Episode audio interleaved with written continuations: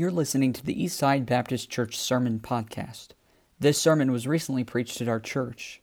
We want to encourage you to visit our website at eastsidesf.com. Now, enjoy today's sermon.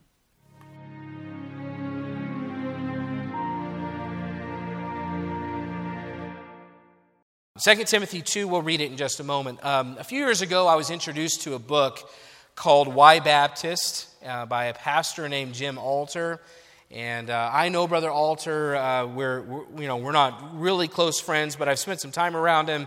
And, uh, and he, do, he does a good job in this book, again, called Why Baptist, explaining what you might call Baptist principles. And by the way, uh, I, I believe Baptist principles and Bible principles are and should be synonymous. So, Bible principles, Baptist principles, they're the same thing, meaning we're not Bible believers because we're Baptists, we're Baptists because we're Bible believers. And to be Baptist is to follow the Bible. That's why I'm a Baptist. I hope that's your reason for being a Baptist tonight, is that I believe that Baptist doctrine falls in line with Scripture. And that's why that's what we should have as a qualification.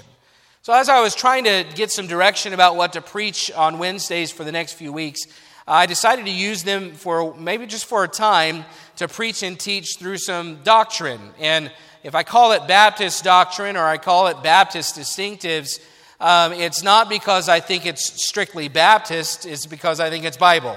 That's our doctrine, that's our stance. And when I don't uh, maybe have a direction towards something else on Wednesday nights, then this will probably be my default for a time. I don't know how long we'll go, but just to cover some of the basic doctrines. And I know many churches call Wednesday nights a Bible study, and so I figured focusing on doctrine would fit just fine and probably something that's necessary and needed as well. And while I know it may not seem as applicable as other kinds of messages, we really do need to know what we believe and why we believe it, folks.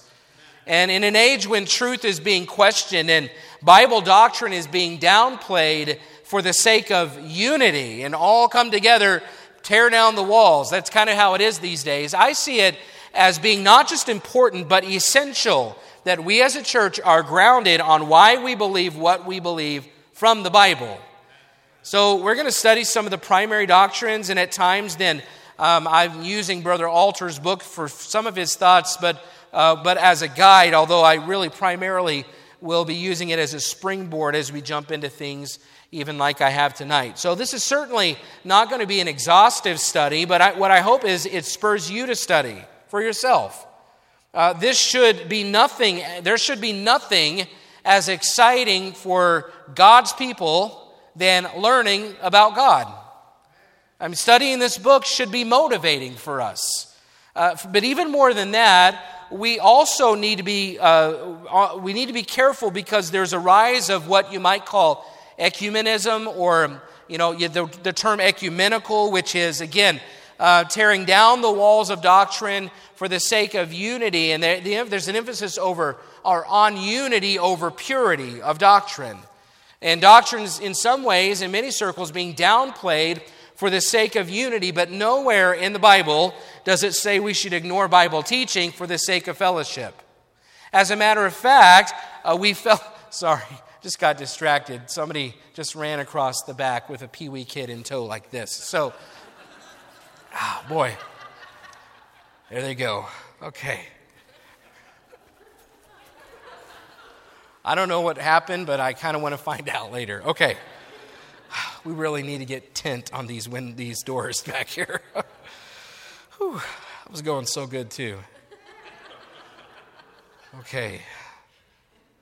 Okay, nowhere in the Bible does it say that we should ignore Bible teaching for the sake of fellowship.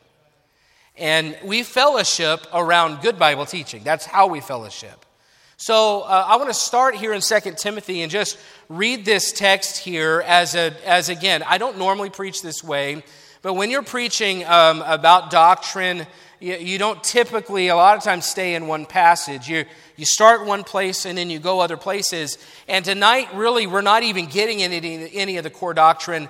I'm just getting, almost giving you a reason why we would, we would do a study like this and kind of some big picture things here as we get into it. So 2 Timothy chapter 2, and it says in verse 14, Of these things, put them in remembrance, charging them before the Lord that they strive not about words to no profit, but to the subverting of the hearers. Study to show thyself approved unto God, a workman that needeth not to be ashamed, rightly dividing the word of truth. But shun profane and vain babblings, for they will increase unto more ungodliness. And their word will eat as doth a canker of whom is Hymenaeus and Philetus, who concerning the truth have erred, saying that the resurrection is past already, and overthrow the faith of some. So, this is obviously Paul, and he's writing to Timothy, who's a pastor in the, at the church in Ephesus, and he's telling him that as a pastor, it's Timothy's responsibility to steer them away from false teaching to steer them away from false doctrine. Look again in verse 14. Of these things, put them in, the, in remembrance. He's, so he's saying to Timothy, as the pastor over the people there in the church, put them in remembrance, charging them before the Lord that they strive not about words to no profit, but to the subverting of the hearers. And so he says, Timothy, help your people stay away from words that have no profit. And basically, he's te- you need to teach them that if it's not useful doctrine, if it's, if it's not, if it's false doctrine, it's not profitable doctrine. It's useless. And those are useless words. And the word subverting there at the end, eh, he's saying that if you, if they are engaged in these, these uh, empty words that have no profit, it will subvert the hearers.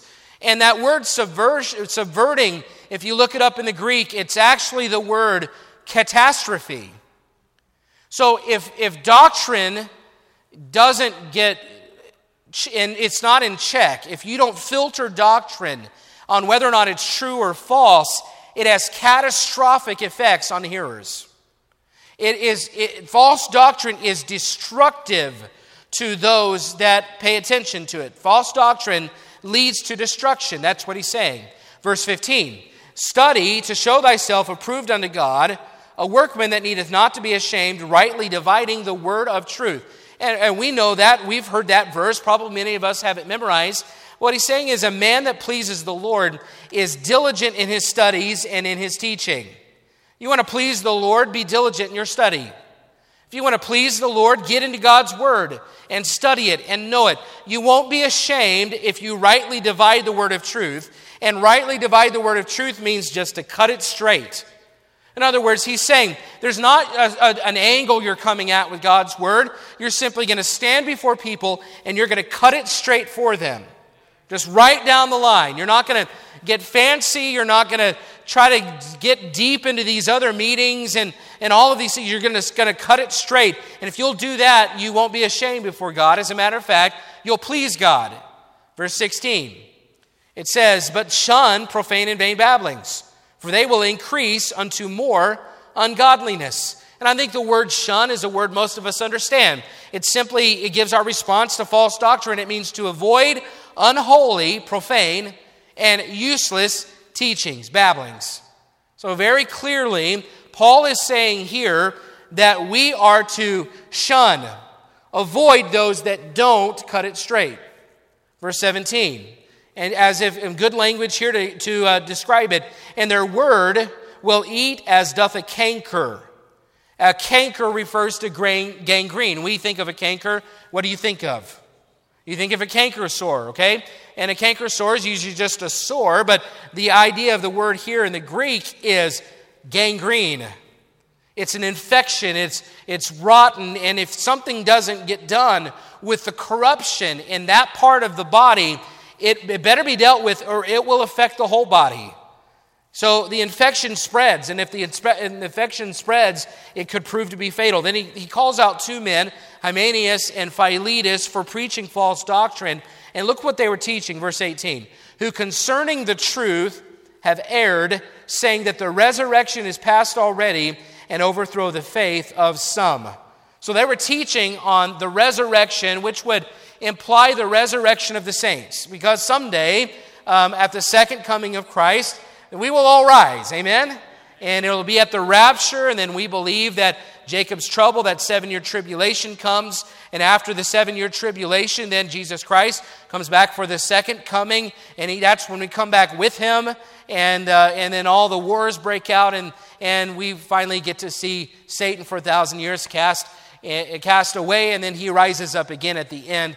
And I'm not going to give an eschatological lesson tonight, but, but the resurrection was important for the New Testament believers because they were facing all kinds of things. And in their minds, the resurrection gave them hope. If Christ rose from the dead, and someday he's coming back for me, if I die, then I'll be right, I'll, be, I'll resurrect with Christ. I don't have to worry about that. But these men came along, and they're saying it's already done.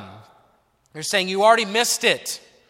And because they were teaching that, then these then some it said they've lost the faith had been lost because they thought, well, it's already over. What point is it for me to continue to follow Christ? The resurrection's over. I already missed it. I can't, I can't have that to look forward to, and so it cost them their faith. So I bring this passage up today because I want you to see very clearly that Paul very obviously taught doctrinal purity over unity. He very clearly said, uh, listen, unity matters, obviously, in many other places, but when it comes to doctrinal purity, there will come a time, there could come a time where you have to shun somebody who's not teaching the right doctrines. And what we get here is the idea I mean, unity does matter, it does. But you cannot enjoy true unity unless everyone's on the same page. You cannot enjoy true unity unless there is doctrinal purity and Second Timothy contains, it's just one example from Paul, that truth matters, rightly dividing the word of truth. As a matter of fact, with just a quick search today um, at my desk, I, the word truth in Paul's letters uh, or epistles, the word truth came up 49 times. The word doctrine appeared at least 23 times. And that may not be all the forms of truth or doctrine, that's just a quick search. So, Paul spent lots of time and sometimes whole books, like the book of Galatians, disputing false doctrines, teaching the truth. If we could sum up most of what Paul said in his epistles, you could say it like this Paul said the most important thing you can do is teach the truth. Stand up, teach the truth. Stand up, cut it straight. It's a major theme in Paul's epistles, and it leads us to this thought that doctrine matters. Truth matters. But in teaching doctrine, there are some a few things about doctrinal teaching that are good for us to remember. And, and this is where I wasn't planning on it going this direction, but I feel like I, I need to lay some groundwork before we move on to other things. And, and the first thing that, that, that comes to my mind today is we can teach doctrine all we want, but right, right doctrine is not a mandate, meaning you can't make somebody believe it. And I know the word mandate is not everybody's favorite word right now. Hopefully, it's not a trigger word for you. You didn't break out into anxiety and a sweat. But listen, the Bible doesn't teach that we mandate or force people to believe truth. Eh, we can't force it. We, we can't make somebody believe it. Can we proclaim it? Can we teach it? Can we hope that somebody believes it based on that? Absolutely. But listen, every person will stand before God and give account directly to God individually for what they believed and practiced. And so every person must make the decision about what they believe for themselves. Each of us has a right to be wrong. And some people use, utilize that right often. So we can mandate a person's behavior, but we can't mandate a, person's conscience. And we're seeing that right now a lot. There's a lot of mandating going on, but it's not convincing anybody that their position is wrong. We can force be, to people to behave a certain way, but we cannot force them to think a certain way. And that's why it matters that we know what we truly believe. Because if we're going to convince anybody of it, if we're going to convince anybody of the truth of God's word, we have to be able to articulate it because we can't force it. You see how that's important? It's kind of like in raising children. Um, in raising your children, you can simply force them to obey your rules. And as they're, I mean, when they're young, they obey it. They, they have to. And, and you force it on them. But if you never get to the place as they get older that you transition from forcing it to articulating it, then chances are when they get to be old enough to choose it for themselves, they won't. Because their whole lives, it's never really been explained to them why, it has just been explained to them what. And you say, well, bless God, that's how it's supposed to be. Parents just, I, I mean, when they're young, I, I believe that. And honestly, even if young people don't understand why, they should still do the what, because they're submissive to their parents. But on the other hand, I think we owe it to them to articulate the why. I think we owe it to them to be able to explain from Scripture why our family has this standard or, or why, why we do this or why we believe this because we are not a religion of force. There are other religions out there that are religions of force, and they, they're going to take the world by storm and they're going to force you to believe what they believe um, under threat, but that's not, what the, that's not the Bible way of convincing people to believe the truth. Bible believers don't believe in conviction by force. We can't force people to believe a certain way, but I do believe if we can articulate, articulate things well enough, that carries more force than force. See, we still give people room to make their own decisions, and if they choose not to believe, we have to practice some form of separation. That's what Paul is talking about here in 2 Timothy. And as much as we want unity with as many people as we can enjoy it, we have to come to terms with this fact things that are different are not the same. Things that are different are not the same. See, it's true in Bible versions. You have a lot of people that say, well, this Bible version is very similar to this. Well, things that are different are not the same. Um, it's true in churches. You know, we could say that we're the same as another church, but things that are different are not the same if there's different doctrine and different philosophy and different methodology. I mean, it's true in the natural world. As, as friendly as a dog and a cat want to be, things that are different are not the same. It's true when it comes to car quality. Fords and Chevys are not the same. That's the best response of the night. I knew it. When it comes to quality, Fords are certainly not Chevys. I, thought I'd get an amen. When it comes to quality, Chevys are certainly not Fords. Okay, see, well, there's one. It's true when it comes to food. It's true. I mean, McDonald's is not Minerva's. Things that are different are not the same, and things that claim to be food may not be, okay? So, you know, uh, if there are two different churches, and one practices, and I'm not trying to make this a hot button, I'm just simply saying, and one practices infant baptism, and another practices baptism after free will salvation. Those two things are not the same. And yet, we live in a culture, religious culture, that's trying to convince us that doctrine doesn't matter and let's tear the walls down and let's, and let's just practice unity. But you cannot have unity without purity. You can't. Amos 3 3 says, Can two walk together except they be agreed? And it's a hypothetical question, but it's also an easy answer. I'll ask it again and you answer it. Can two walk together except they be agreed? No, they cannot. Two people can't run together in, this, in opposite directions. If, if you're going different directions, you, you're not going to the same place. Uh, it's kind of like, and maybe you've seen these before, and these are some of my favorite things to watch at picnics, and is the potato sack race.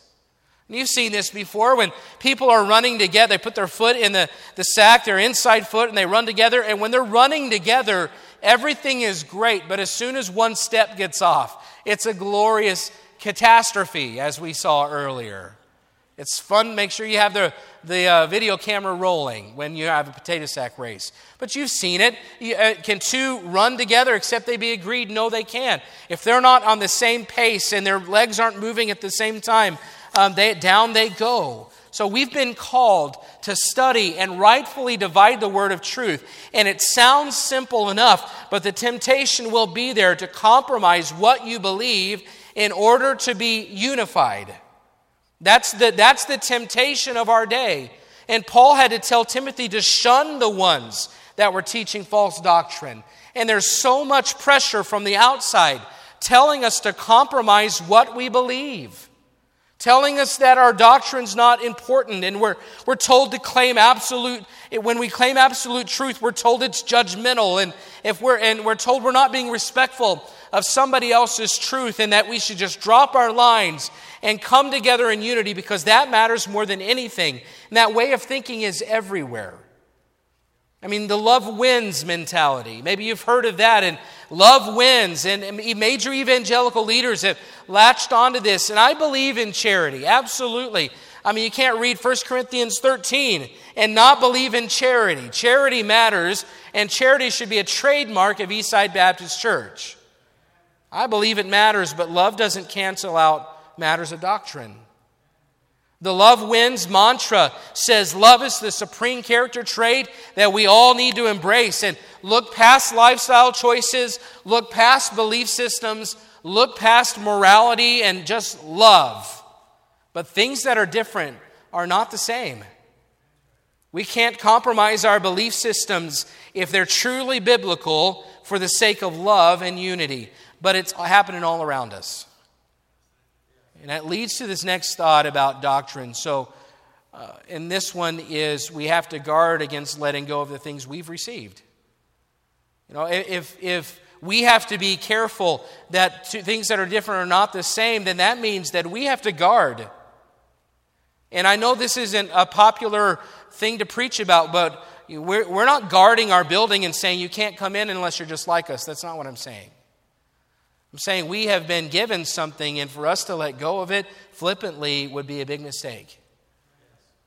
I want to look over at Proverbs 22. Let's look there.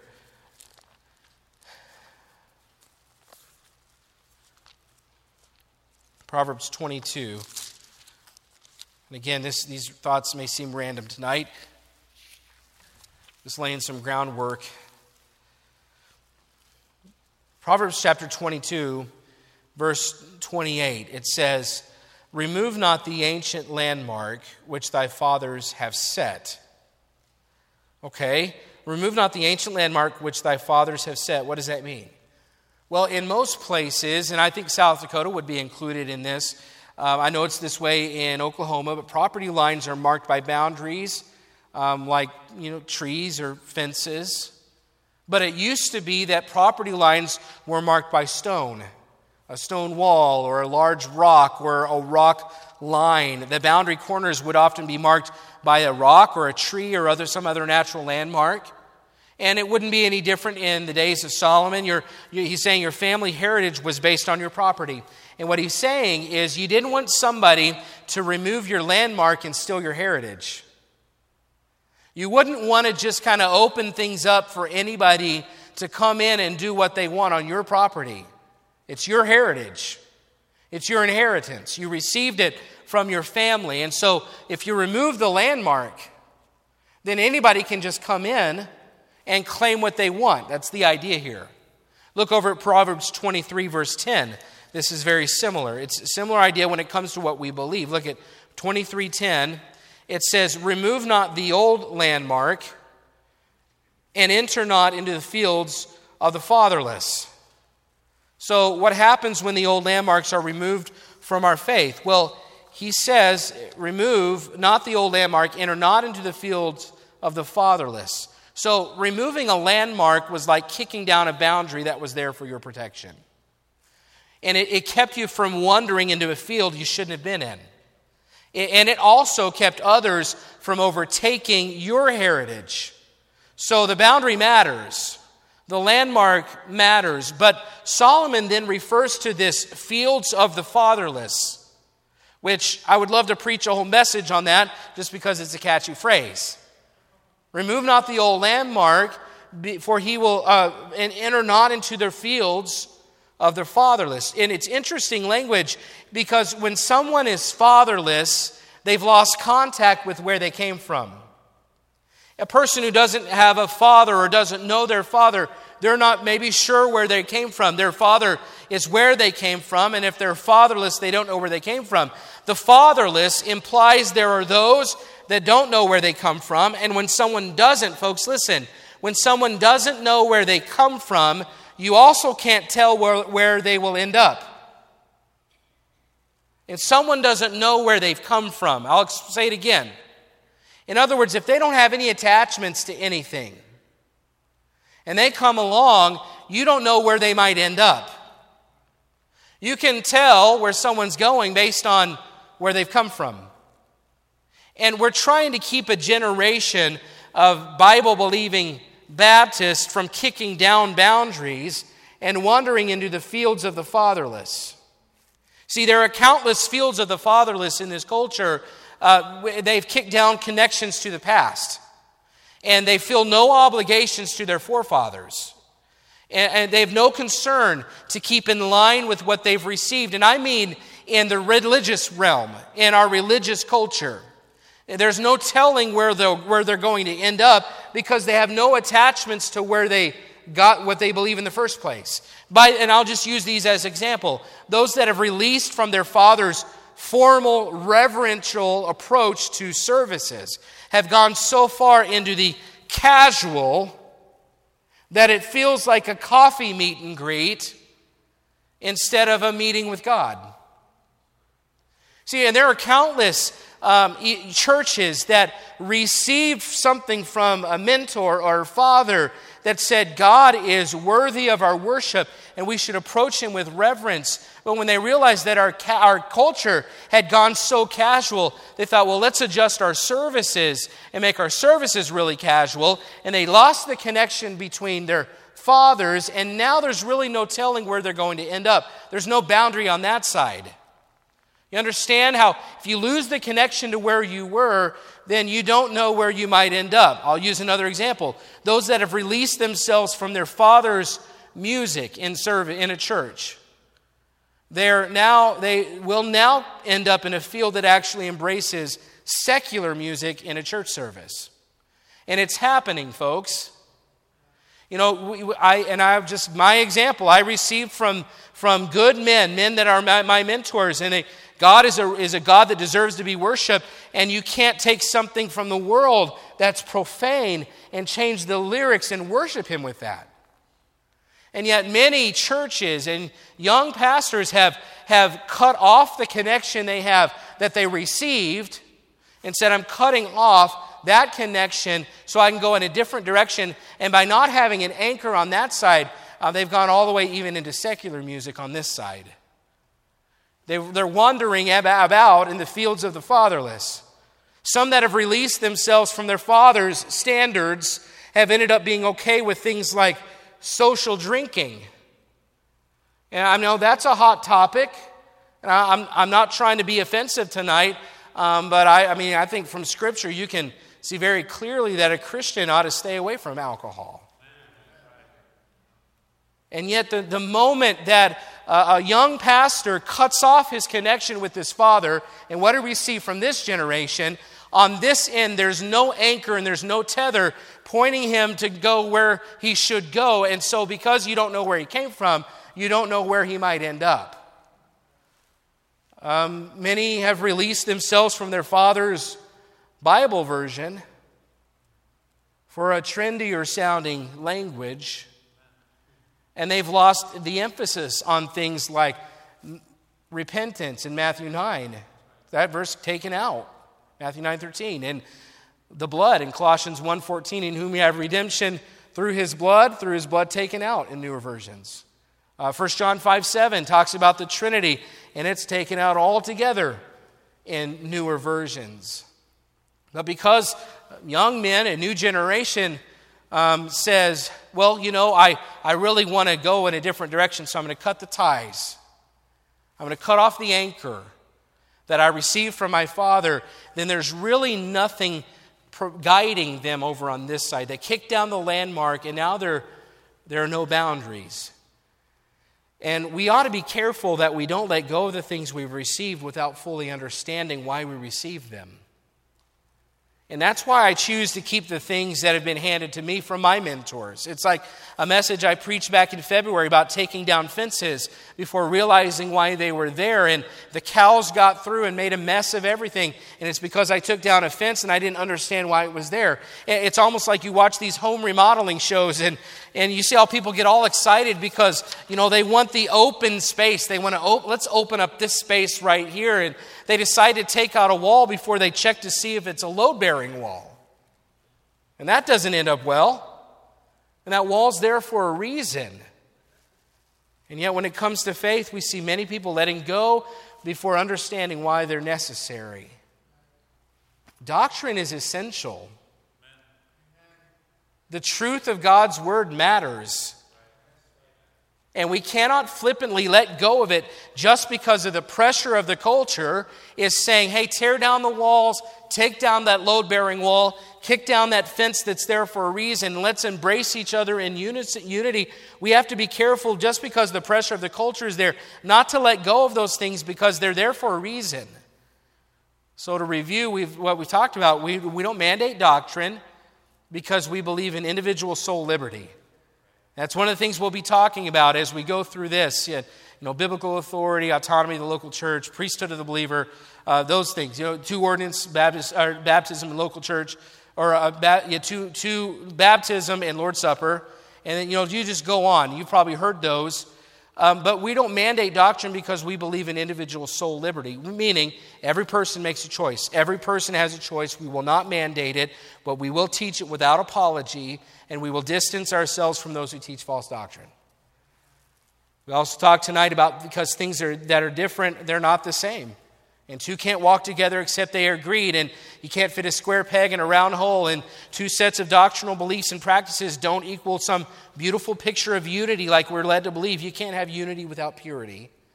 And then the last one is we have to resist the urge to let go of the things we've received simply because of the pressure to kick down some fences. Many people are doing it. But if we believe that doctrine matters and things that are different are not the same, we have no choice but to hold that line. Doctrine matters and it should matter to us. You know, it should make a difference to you. And as we go through doctrine and study why we're Baptists and look at Baptist distinctives, would you decide not to dismiss it just because it's, well, it's another doctrinal message? It's not as applicable. Yeah, it's like going to class. No, I, I believe there are plenty of people who look at this kind of study maybe as non essential, but based on the direction of our culture and the pressure being put on Bible believers, can you tell me a study we need any more than this right now? Doctrine matters if we want. Uh, three final thoughts. Again, very random, scattered message tonight, but doctrine matters if we want first to stand. If we want to stand, it matters. See, to, if we're going to stand against the pressure that downplays objective truth and exalts the individual to the highest level, we need doctrine. Otherwise, we'll be carried about with emotion. And if we're going to stand when others say doctrine is less important than love and unity, we need doctrine. It needs to matter. If we're going to resist that, we must be convinced from God's word that what we believe and why. We need it. So if we want to stand, we need doctrine. If, if we, we need doctrine if we want to preserve. See, if this is a matter of conscience, then our children must be convinced that doctrine matters. Again, you don't force it on anybody. Uh, the next generation has to come behind us, and they have to see that we believe this strongly enough that they want to believe it strongly enough. And, this isn't by force. We, we can't make them believe it. We must know what we believe and why well enough to articulate it in a convincing way for their sake. If we can't convince the next generation that it matters, who do we hand the baton to? And if it's going to matter to them, it needs to matter to us first. Otherwise, guess what they'll be doing when we're, they're handed the reins and we're going off the scenes? Guess what they're going to be doing? They're going to start kicking down fences. They're going to remove some ancient landmarks because before they realized why they were put up in the first place and because we didn't explain why they were so necessary.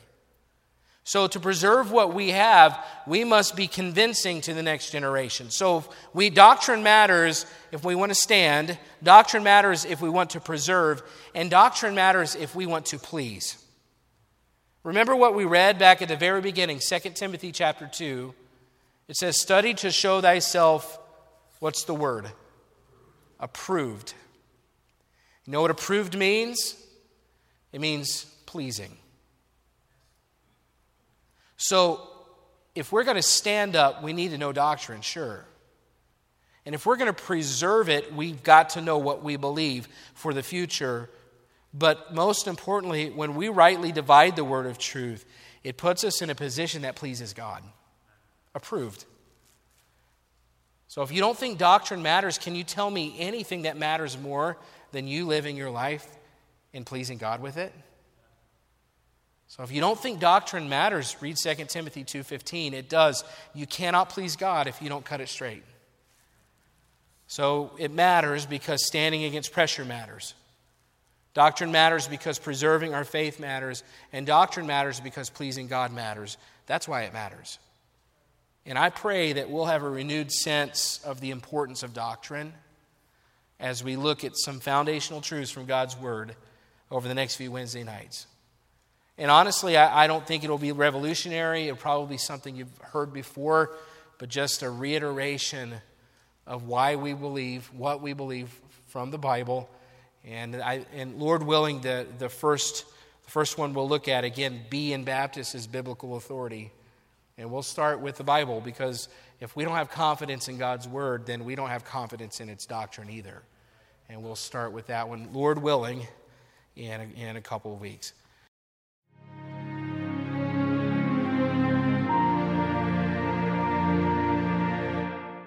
We want to encourage you to visit our website at eastsidesf.com.